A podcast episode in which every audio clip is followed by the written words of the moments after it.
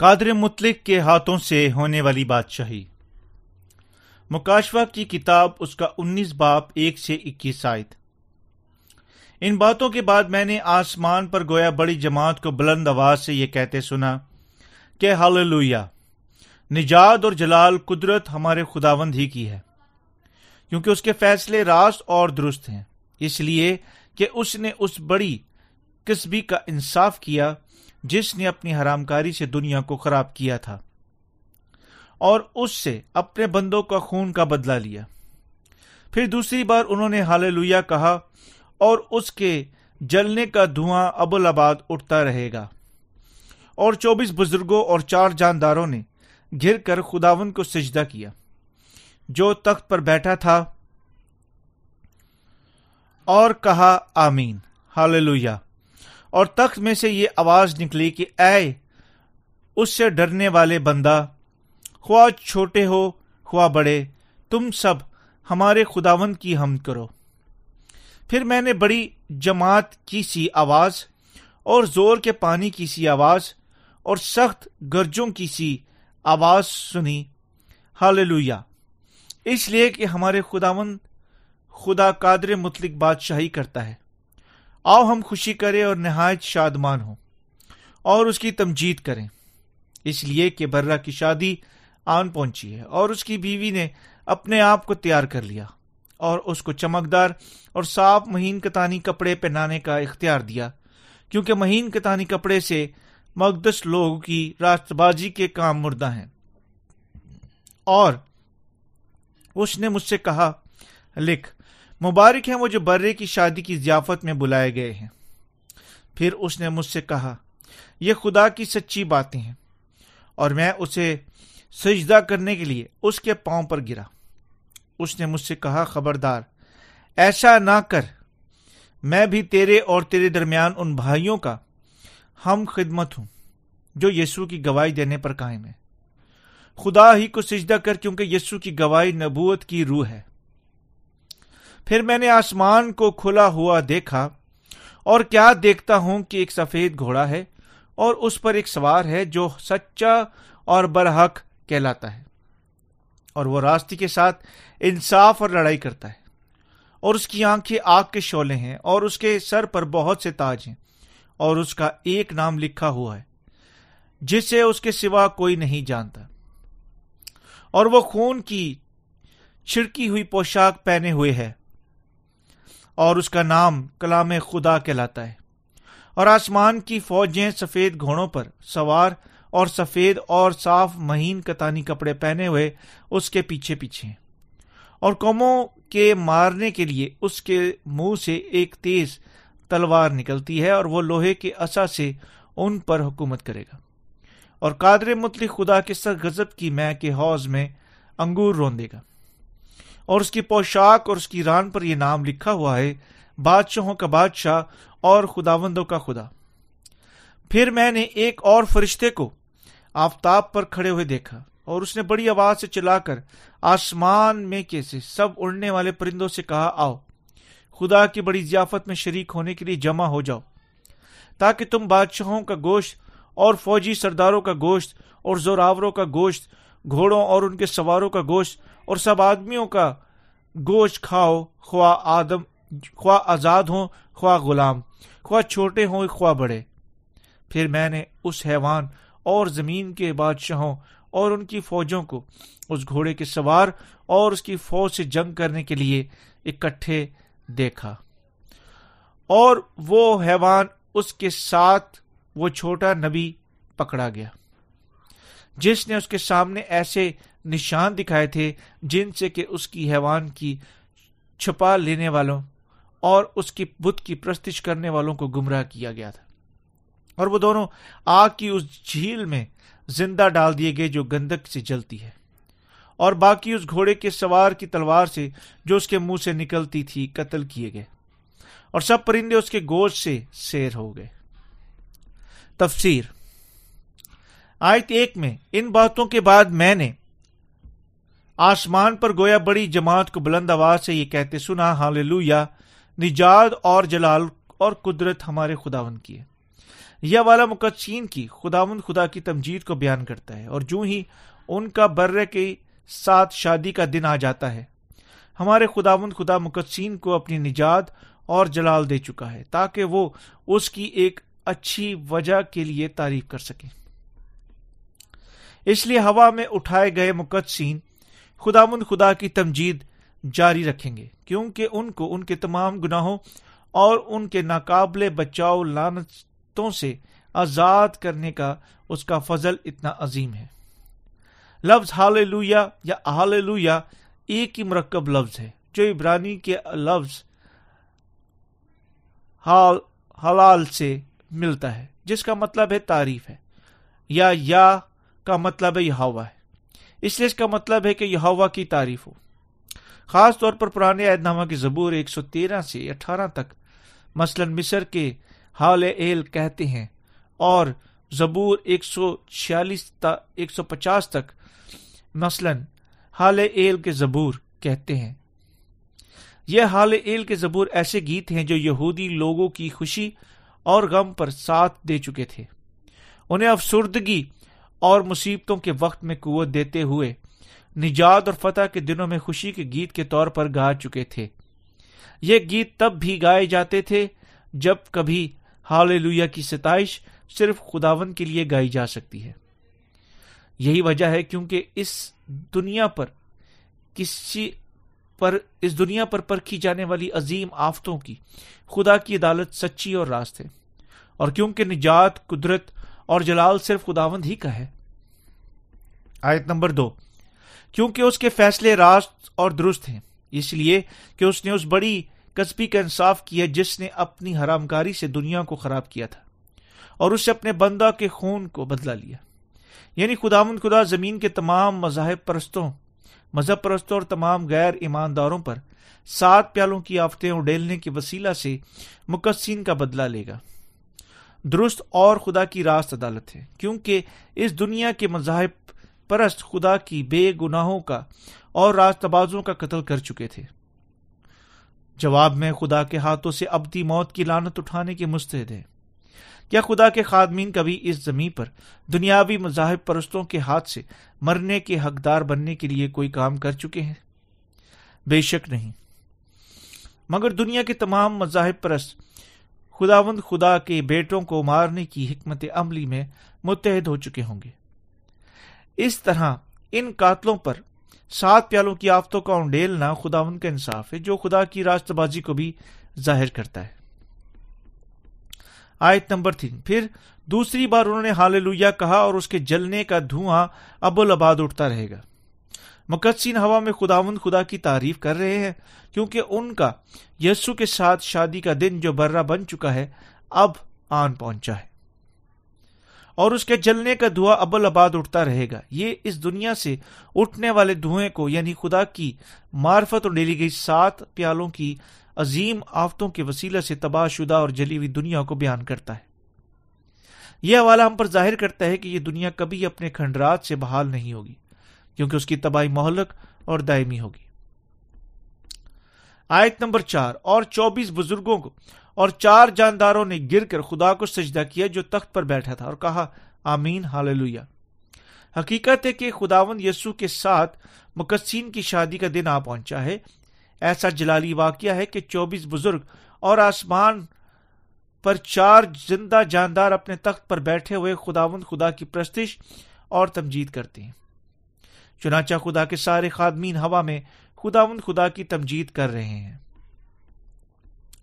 آیت نمبر پانچ، اور تخت میں سے یہ آواز نکلی کہ اے اس سے ڈرنے والے بندہ، خواہ چھوٹے ہو، خواہ بڑے، تم سب ہمارے خداون کی حمد کرو۔ کیونکہ مقدسین کے ساتھ برے کی شادی کا دن تمام خادمین اور مقدسین کے لیے جو خداون خدا پر ایمان رکھنے کی وسیلہ سے نجات یافتہ ہو چکی ہیں، ایسا ناقابل بیان عظیم خوشی کا دن ہے۔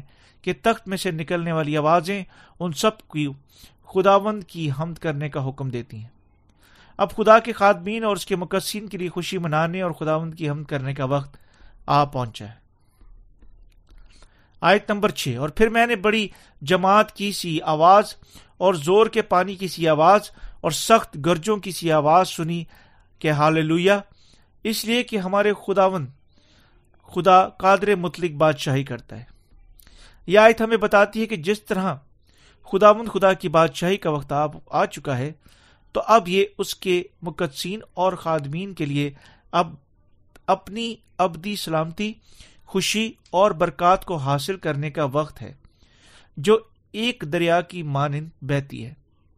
یہ ہے کیوں وہ خداون کی تعریف خداون خدا کی تعریف کر رہے ہیں، مقدسین، ہوا میں ہمارے خداون کی تعریف کر رہے ہیں۔ حتیٰ کہ جس طرح عظیم آفتیں اس زمین پر پر جاری رہتی ہیں، کیونکہ ان پر خداون خدا کے ہاتھوں سے بادشاہی کرنے کا وقت آ چکا ہے۔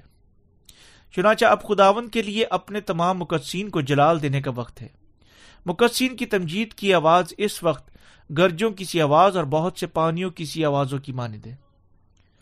یوں خداوند کی بادشاہت کی شادی کی ضیافت مقدسین کی خوبصورت تمجید کے ساتھ شروع ہوتی ہے۔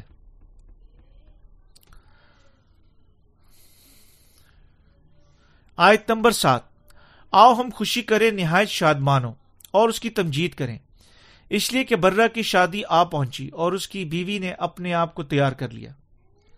اب یعنی خداون کی مارفت نازل کی گئی ساتوں پیالوں کی آفتیں ختم ہو رہی ہیں۔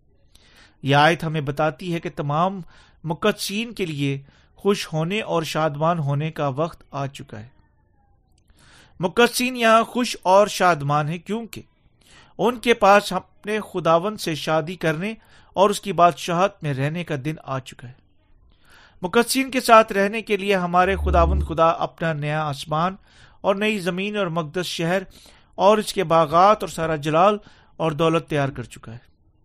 اور وہ صرف ان کا انتظار کر رہا ہے، اس وقت سے آگے مقدسین کو خداون کے ساتھ اب تک بادشاہی کرنی ہے۔ آیت نمبر آٹھ۔ اور اس کو چمکدار اور صاف مہین کتانی کپڑے پہنانے کا اختیار دیا گیا تھا۔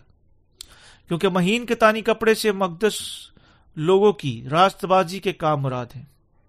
خداون مقدسین کو نئے کپڑے دے چکا ہے جو مہین کتانی کپڑے سے بنے ہوئے ہیں۔ ہر کوئی جو خداون خدا کی خدمت کرتے ہوئے زندگی گزارتا ہے، ان کپڑوں سے ملوث ہوگا۔ دوسرے لفظوں میں، خدا مقدسین کو آسمانی کپڑوں سے ملوث کرتا ہے۔ یہ آسمانی مہین کتانی کپڑے پسینے کے ساتھ گیلے نہیں ہوتے۔ یہ آیت ہمیں بتاتی ہے کہ حقیقت میں ہم برہ کی دلہن بن چکے ہیں۔ ہماری انسانی کوششوں اور سرمایہ کاری کی وجہ سے نہیں، بلکہ خدا خدا کی معرفت، بخشی گئی پانی اور روح کی خوشخبری پر ہمارے ایمان کی وجہ سے ہے۔ مخالف مسیح کے پہننے والے سرخ اور ارغوانی کپڑوں کے خاص مطلب میں یہ مہین کتانی کپڑے کاہنوں اور بادشاہوں کے کپڑے پہننے کے لیے استعمال ہونے والے قیمتی کتانی کپڑا ہے پسینے سے آزاد یہ سفید مہین کتانی کپڑا ہم پر ظاہر کرتا ہے کہ وہ لوگ جو خدا کے فضل اور اس کی راست بازی سے ملوث ہوتی ہیں، اب اس کے لوگ بن چکے ہیں۔ اس جملہ کے وسیلہ سے، کیونکہ مہین کتانی کپڑے سے مقدس لوگوں کی راست بازی کے کام مراد ہیں۔ اس کا مطلب ہے کہ ان لوگوں نے جو خداوند خدا کی معرفت بخشے گئے، نجات کے فضل کی دولت مقدسین بن گئے ہیں۔ مخالف مسیح اور اس کے ساتھیوں کے سامنے اپنے ایمان کی حفاظت کی خاطر اپنی شہادت کے ساتھ خدا کو جلال دیا۔ دوسرے لفظوں میں راستہ بازی کے کام شریعت کی راستہ بازی نہیں، بلکہ اپنے قیمتی ایمان کی حفاظت کے لیے مقدسین کی شہادت کو بیان کرتے ہیں۔ اسی طرح آخری وقت کی یسو مسیح کی ساری دلہن وہ شہدا ہیں جو خداوند اپنے ایمان کی پاکیزگی کی حفاظت کے لیے کھڑے کر ہو چکے ہیں۔ اور مخالف مسیح اور اس کے ساتھیوں کے خلاف جب اس زمین پر لڑ چکے تھے۔ شہادت کے ایمان کی تیاری کے لیے تمام مقدسین کو یقیناً عظیم اظہار رسانی کے پہلے ساڑھے تین سال کے بارے میں تعلیم پانی چاہیے، کیونکہ جب یہ ساڑھے تین سال ختم ہوں گے، وہ بے شک شہید کیے جائیں گے۔ آیت نمبر نو، اور اس نے مجھ سے کہا، لکھ، مبارک ہیں وہ جو برے کی شادی کی ضیافت میں بلائے گئے ہیں۔ پھر اس نے مجھ سے کہا، یہ خدا کی سچی باتیں ہیں۔ جب خداوند کی آفتیں اس دنیا میں ختم ہوں گی، تو خداوند خدا تمام مقدسین کو برے کی، شادی کی ضیافت میں خداوند کی معرفت بنائی گئی، زبردست بادشاہی میں بلائے گا۔ اور وہ انہیں مسیحت کی بادشاہی میں زندہ رہنے کی اجازت دے گا۔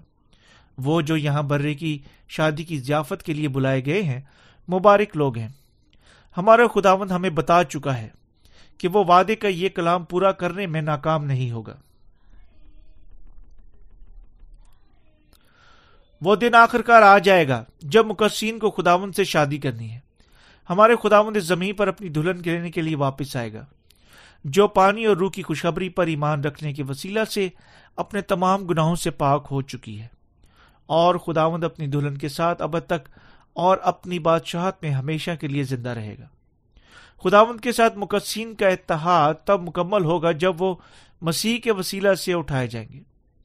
جس وقت ان کو لا اختتام جلال اور ہزار سالہ بادشاہت میں اجر حاصل کرنے ہیں حال میں خداون کی تمجید اور اس کا شکر کرتا ہوں جو ہمیں اپنے لوگ بنا چکا ہے۔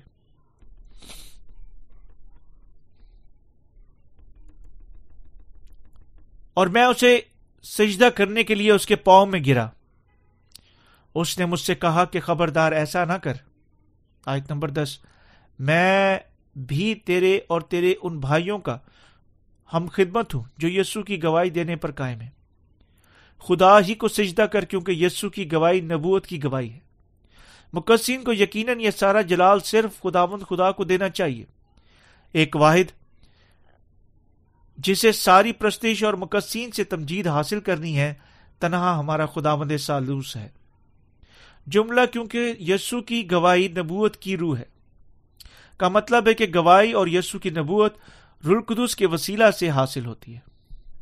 آیت نمبر گیارہ، پھر میں نے آسمان کو کھلے ہوئے دیکھا اور کیا دیکھتا ہوں کہ ایک سفید گھوڑا ہے اور اس پر ایک سوار ہے جو سچا اور برحق کہلاتا ہے اور وہ راستے کے ساتھ انصاف اور لڑائی کرتا ہے۔ جب آخری وقت آئے گا اور ہمارے خداون خدا ایک سفید گھوڑے پر سوار ہو کر اپنی راست بازی کے ساتھ شیطان کے خلاف لڑے گا، وہ اسے تھا گھڑے اور آگ کی جھیل میں پھینکنے کے ذریعے سے باندھے گا۔ یہاں یسو مسیح کا نام سچا اور برحق ہے۔ لفظ سچا مطلب بیان کرتا ہے کہ مسیح بھروسے کے قابل ہے اور یہ اس کی سچائی اور پاکیزگی کو بیان کرتا ہے۔ جبکہ لفظ برحق مطلب بیان کرتا ہے کہ وہ جھوٹ سے پاک ہے۔ یہ ہمیں بتاتا ہے کہ مسیح خدا کی راست عدالت کے ساتھ مخالف مزید پر غالب آئے گا۔ آیت نمبر بارہ۔ اور اس کی آنکھیں آگ کے شولہ ہیں اور اس کے سر پر بہت سے تاج ہیں۔ اور اس کا ایک نام لکھا ہوا ہے جسے اس کے سوا اور کوئی نہیں جانتا۔ یعنی خداون کی آنکھیں آگ کے شولہ کی مانند ہے ہمیں بتاتا ہے کہ وہ سب کو پرکھنے کی قدرت رکھتا ہے۔ دوسری طرف اس کے سر پر بہت سے تاج ہیں۔ جملے کا مطلب ہے کہ ہمارے خداوند ہمیشہ اس کے خلاف اپنی جنگ میں شیطان پر فتح پاتا ہے، کیونکہ وہ ہر جگہ موجود ہے اور قادر مطلق خدا ہے۔ اور وہ خون کی چھڑکی ہوئی پوشاک پہنے ہوئے ہے اور اس کا نام کلام خدا کہلاتا ہے۔ ہمارے خداوند اپنے ان دشمنوں کو پرکھنے کے وسیلہ سے، مقدسین کے دشمنوں سے جو اس کے خلاف کھڑے ہو چکے تھے، مقدسین کا اپنا غزب ناک کہر کے ساتھ بدلا لے گا۔ یہ بذات خود خداون یسو مسیح کے علاوہ کوئی دوسرا نہیں ہے۔ بالکل جس طرح وہ اپنے کلام کے ساتھ وعدہ کر چکا تھا۔ ہمارا خداون بے شک ایک انسان کے بدن میں اس زمین پر آیا۔ دنیا کے تمام گنا اٹھانے کے لیے یہ سے بپتسمہ لیا اور انہیں سلیب پر لے گیا۔ اور تمام بنین انسان کے گناہوں کو مٹا ڈالا۔ خون کی چھڑکی ہوئی پوشاک یہ خون مسیح کے ذاتی خون کو بیان نہیں کرتا ہے۔ یہ دشمنوں کے خون کو بیان کرتا ہے جس کے خداون کی پوشاک پر چھینٹے پڑ گئے۔ جو ہی وہ ان پر اپنے خوفناک غزب کی عدالت لایا اور انہیں اپنی قدرت کے قدموں کے ساتھ کچل ڈالا۔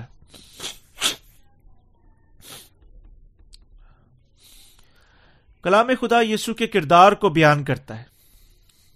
کیونکہ ہمارے خداوند ہر کام اپنے طاقت پر کلام کے ذریعے سے کرتا ہے۔ اسے کلام خدا کا نام دیا جاتا ہے۔ آیت نمبر چودہ سے سولہ۔ اور آسمان کی فوجیں سفید گھوڑے پر سوار، صاف مہین کتانی کپڑے پہنے ہوئے اس کے پیچھے پیچھے۔ اور قوموں کے مارنے کے لیے اس کے منہ سے ایک تیز تلوار نکلتی ہے اور وہ لوہے کے اصا سے ان پر حکومت کرے گا اور قادر مطلق خدا کے سخت غزب کی مہ کے حوض میں انگور روندے گا۔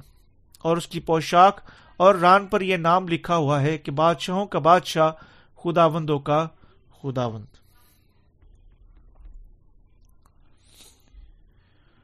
خداوند خدا کی فوج ہمیشہ اس کے جلالی فضل سے ملوث ہو کر اس کے کاموں کی خدمت کرتی ہے۔ خدا اپنے منہ میں سے نکلنے والے کلام کے ساتھ اس دنیا کی عدالت کرے گا۔ ہمارا خداوند ہمیشہ اپنے منہ کے کلام کے ساتھ ہم سے وعدہ کر چکا ہے اور وہ ہمیشہ ان وعدوں کو اپنی قدرت کے ساتھ پورا کرتا ہے۔ ایک واحد جو دنیا کی عدالت کرتا اور شیطان کو تباہ کرتا ہے۔ یسو مسیح بادشاہوں کا بادشاہ اور خداوندوں کا خدا ہے۔ آیت نمبر سترہ۔ پھر میں نے ایک فرشتہ کو آفتاب پر کھڑے ہوئے دیکھا اور اس نے بڑی آواز سے چلا کر آسمان میں کے سے سب اڑنے والے پرندوں سے کہا، آؤ، خدا کی بڑی ضیافت میں شریک ہونے کے لیے جمع ہو جاؤ۔ یہ دنیا شیطان اور اس کے پیروکاروں کے ساتھ یقیناً یسو مسیح کے ہاتھوں سے تباہ کی جائے گی۔ کلام مقدس اس دنیا کی تباہی کو یسو مسیح کے عظیم ضیافت کے طور پر بیان کرتا ہے۔ آیت نمبر اٹھارہ۔ تاکہ تم بادشاہوں کا گوشت اور فوجی سرداروں کا گوشت اور زوراوروں کا گوشت اور گھوڑوں اور ان کے سواروں کا گوشت اور سب آدمیوں کا گوشت کھاؤ۔ خواہ آدمزاد ہوں، خواہ غلام خواہ چھوٹے ہوں یا خواہ بڑے۔ یہ کلام ہمیں بتاتا ہے کہ کیونکہ تمام دنیا اور اس میں ہر ایک فرد خداوند خدا کی عظیم آفتوں کی وقت کی وجہ سے قوم کے حوالے ہو چکے ہوں گے یعنی ختم ہو چکے ہوں گے۔ آسمان پر اڑنے والے پرندے ان کی لاشوں کو کھانے کی بدولت اپنے پیڑ بھریں گے۔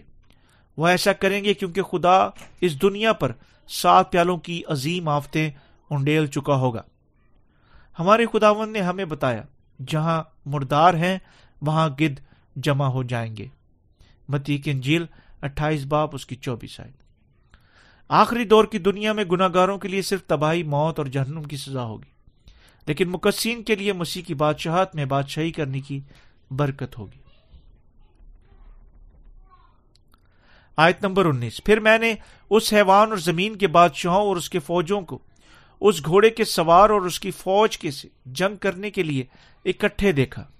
اپنے حتمی خاتمے کے لیے مخالف مسیح شیطان کے خادم اور اس کے پیروپار خدا کے خادمن اور اس کے مقصین کے خلاف کھڑے ہوں گے اور ان سے جیتنے کی کوشش کریں گے۔ لیکن ہمارے خداوند بادشاہوں کا بادشاہ ہے۔ وہ مخالف مسیح اور جھوٹے نبی کو پکڑے گا اور انہیں آگ کی جھیل میں پھینکے گا اور ان کے سارے غلاموں کو اپنے کلام کی تلوار کے ساتھ ختم کر دے گا۔ آیت نمبر بیس۔ اور وہ حیوان اور اس کے ساتھ وہ جھوٹا نبی پکڑا گیا، جس نے اس کے سامنے ایسے نشان دکھائے تھے، جن سے اس نے حیوان کی چھاپ لینے والوں اور اس کے بت کی پرستش کرنے والوں کو گمراہ کیا تھا۔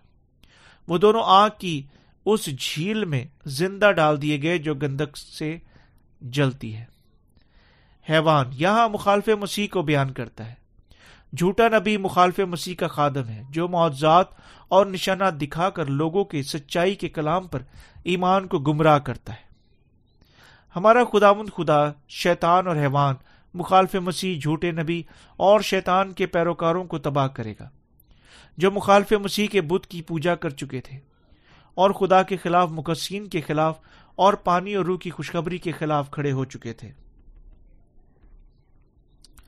آگ کی اس جھیل میں زندہ ڈالے گئے جو گندک سے جلتی ہے۔ یہ آج جہنم کو بیان کرتی ہے۔ جہنم اتھا گھڑے سے مختلف ہے۔ جبکہ اتھا گڑا وہ جگہ ہے جہاں شیطان کی قوتیں عارضی طور پر قید ہیں۔ اور آگ کی جھیل ان کی ابدی سزا کی جگہ ہے۔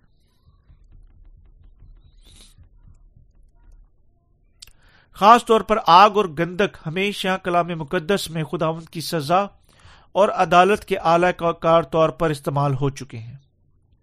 اس دنیا کے تباہ ہونے کے بعد ہمارا خداون زمین کے ساتھ اس زمین پر واپس آئے گا۔ شیطان اور اس کے غلاموں کو پہلے تباہ کرے گا اور تب مسیح کی بادشاہت کو کھولے گا۔ مقصین تب آنے والے ہزار برس تک مسیح کی بادشاہت میں خداون کے ساتھ زندہ رہیں گے اور بادشاہی کریں گے۔ آیت نمبر اکیس۔ اور باقی اس گھوڑے کی سواری کی تلوار سے جو اس کے منہ سے نکلتی تھی قتل کیے گئے اور سب پرندے اور ان کے گوشت سے سیر ہوں گے۔ یہ دنیا ہمارے خداوند خدا کے منہ سے نکلنے والے کلام کے وسیلہ سے پیدا ہوئی تھی۔ اسی طرح خدا کے دشمن سب اس کے منہ سے نکلنے والے فیصلے کے کلام کے وسیلہ سے تباہ ہو جائیں گے۔